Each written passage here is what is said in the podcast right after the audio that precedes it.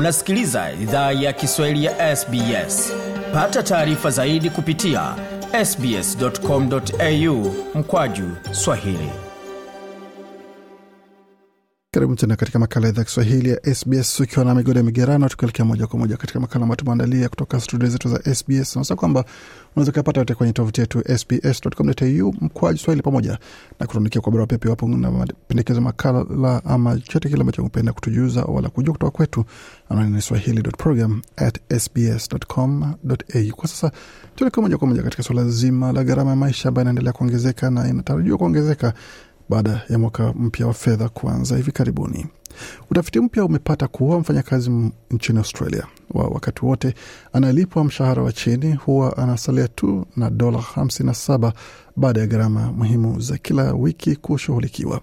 Matokeo ya utafiti huo yamejumuishwa katika ripoti ya kielezo cha gharama ya kuishi iliyoandaliwa na shirika la Anglicare Australia.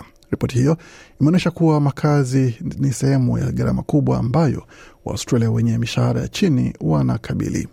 Gharama ya maisha inayoendelea inawaacha wafanyakazi wengi wakati wote ambao hulipwa mshahara wa chini bila uwezo wa kulipia vitu muhimu. Hayo ndiyo matokeo ya kielezo cha gharama ya kuishi kutoka shirika la Anglicare Australia ambalo hupima kiwango ambacho kima cha chini cha mshahara huenda kufunika vitu vya msingi bila kujumuisha bili za kila mwezi au kila robo, bili za simu au bima. Mfanyakazi nchini Australia wa wakati wote anayelipwa mshahara wa chini huwa anasalia tu na dola 57 baada ya gharama muhimu za kila wiki. Kiwango hicho ni dola 73 kwa familia ya watu wanne wenye wafanyakazi wawili na wakati wote wanaolipwa mshahara wa chini, na mzazi mmoja ambaye ana watoto ana mtoto mmoja na hupokea mshahara wa chini huingia kwenye upungufu na huwa wana upungufu wa dola mia themanini baada ya kulipa kodi, usafiri, kununua chakula, elimu na huduma ya watoto. Mkurugenzi mtendaji wa shirika la Anglicare Australia Casey Chambers amesema ni wakati wa kwanza kundi shirika hili hilo limekusanya kielezo cha gharama ya maisha na This just isn't feasible for people. These are people who've done everything we've asked them to do. They're working full time. Anasema hili halifai kwa watu hawa. Ni watu ambao wamefanya kila kitu ambacho tumewaomba wafanye. Wanafanya kazi wakati wote, wao katika aina ya kazi ambazo zilikuwa katika mstari wa mbele wakati wa janga. Ni wafanyakazi katika duka za rejareja, wao wanapelekea wateja vyakula na bidhaa walizoagiza. Ni walinzi na bado wanarejea nyuma. Shirika la msaada la Oz Harvest limekuwa likielekeza chakula ambacho kingetupwa kwenye jalala kwa mashirika ya misaada ambayo hutoa chakula hicho kwa nao kihitaji.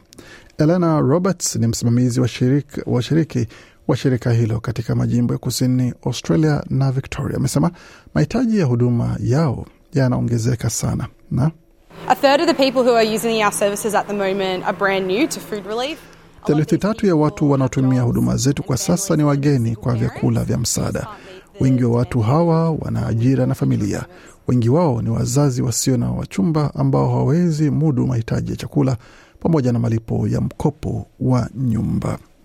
Shirika la Father Bob Maguire Foundation ni moja ya mashirika ya misaada yanayotumia vyakula vilivyookolewa na shirika la Oz Harvest kusaidia kutoa vyakula kwa Waustralia.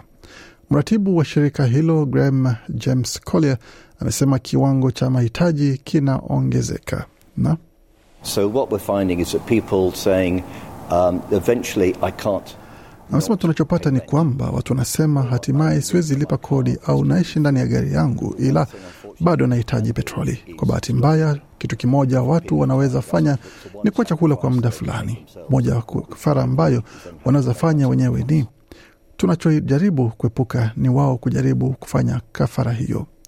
Mapema mwezi huu Juni mbili, tume ya haki kazini ilitangaza nyongeza kwa kima cha chini cha malipo kitaifa hadi dola 23 na senti 23 kwa saa. Hiyo ni nyongeza ya mshahara wa, wa asilimia 8.6 kulinganisha na kiwango cha malipo ya chini ya mwaka jana. Mageuzi hayo yataanza Julai mosi. Chambers amesema kwamba athari ya ongezeko hiyo kwa mshahara itakuwa ndogo na The increase in the minimum wage has improved services or has improved the situation. anasema ongezeko kwa kima cha chini cha mshahara imeboresha hali ya watu, ila si sana, kwa sababu ongezeko ya gharama hiyo imepanda wakati mmoja, haswa kwa nyumba ya mzazi huyo ambaye hana mchumba, ambako tunaona ongezeko kwa gharama ya elimu na malezi ya mtoto na bila shaka ongezeko kwa gharama za bili zimesababisha mshtuko wa bili kwa familia nyingi. Bi Chambers ameongezea kuwa suluhu muhimu lazima ipatikane kwa sababu We also need to ask ourselves really seriously what kind of a society we've built. lazima pia tujiulize ni aina gani ya jamii tumejenga ambayo tumetufikisha katika kiwango ambacho watu wanaofanya kazi tunazohitaji hawawezi mudu makazi na chakula cha familia zao. Tunastahili tazama ushuru, tunastahili tazama kile kiwango cha tatu cha makato ya ushuru, ila tunahitaji pia tazama mfumo wa ushuru kwa upande wa mapato ya kodi ambayo ni madogo kuliko malipo ya kiwango cha riba ya nyumba. Kwa utafiti wa shirika la Anglicare umebaini kwamba suala la makazi kuwa gharama kubwa ya maisha kwa familia kote nchini Australia. Wameonyesha kuwa kodi zimeongezeka kwa zaidi ya asilimia thelathini katika miaka tatu iliyopita. Mchumi mkuu wa kampuni ya AMP Capital Shane Oliver amesema suluhu zitahitaji hatua kutoka serikali za mtaa, jimbo na shirikisho. Huyu hapa na maelezo zaidi. So basic solution here is to supply more homes, but the focus has to be Nasema kwa hiyo suluhu ya msingi hapa ni kutoa nyumba nyingi zaidi, ila malengo yanastahili kuwa haswa kwa nyumba za jamii na za bei nafuu. Kwa maneno mengine, kwa watu wenye mshahara mdogo na wasiokuwa na mshahara, nadhani inahitaji hatua kutoka viwango vyote vya serikali. Bila shaka, serikali za mtaa zinaweza rahisisha mchakato wa wajenzi wapate idhini kwa wamiliki wa nyumba wapate idhini na nyumba zao. Serikali za majimbo pia ziachie ardhi ziada. Nadhani pia serikali za shirikisho zinahitaji fikiria kusawazisha kiwango cha uhamiaji kwa kiwango na uwezo wa soko la nyumba kutoa nyumba mpya. Nadhani tunahitaji fikiria pia kwa upana zaidi kuhusu kuwa na sehemu kubwa ya umma yetu ikiishi ndani ya miji mikubwa tano au sita. Alipozungumzia hoja hiyo, waziri wa huduma za jamii Amanda Rishworth amesema bajeti ya shirikisho ya Mei ilitoa malengo ya ufueni kwa gharama ya maisha yenye thamani ya dola bilioni 14.6 pamoja na nyongeza ya dola milioni 15.7 kwa uwekezaji wa ufadhili wa mgogoro wa kiuchumi. Kwa makala na mengine mengi kama tembeleni tovuti yetu anwani ambayo ni sbs.com.au mkwaju Swahili. Makala leo na waandishi wetu Tis Echuzi na Biwa Kwan pamoja na Gode Migerano. Hii ni idhaa Kiswahili ya SBS. Penda, shiriki, toa maoni. Fuatilia idhaa ya Kiswahili ya SBS kwenye Facebook.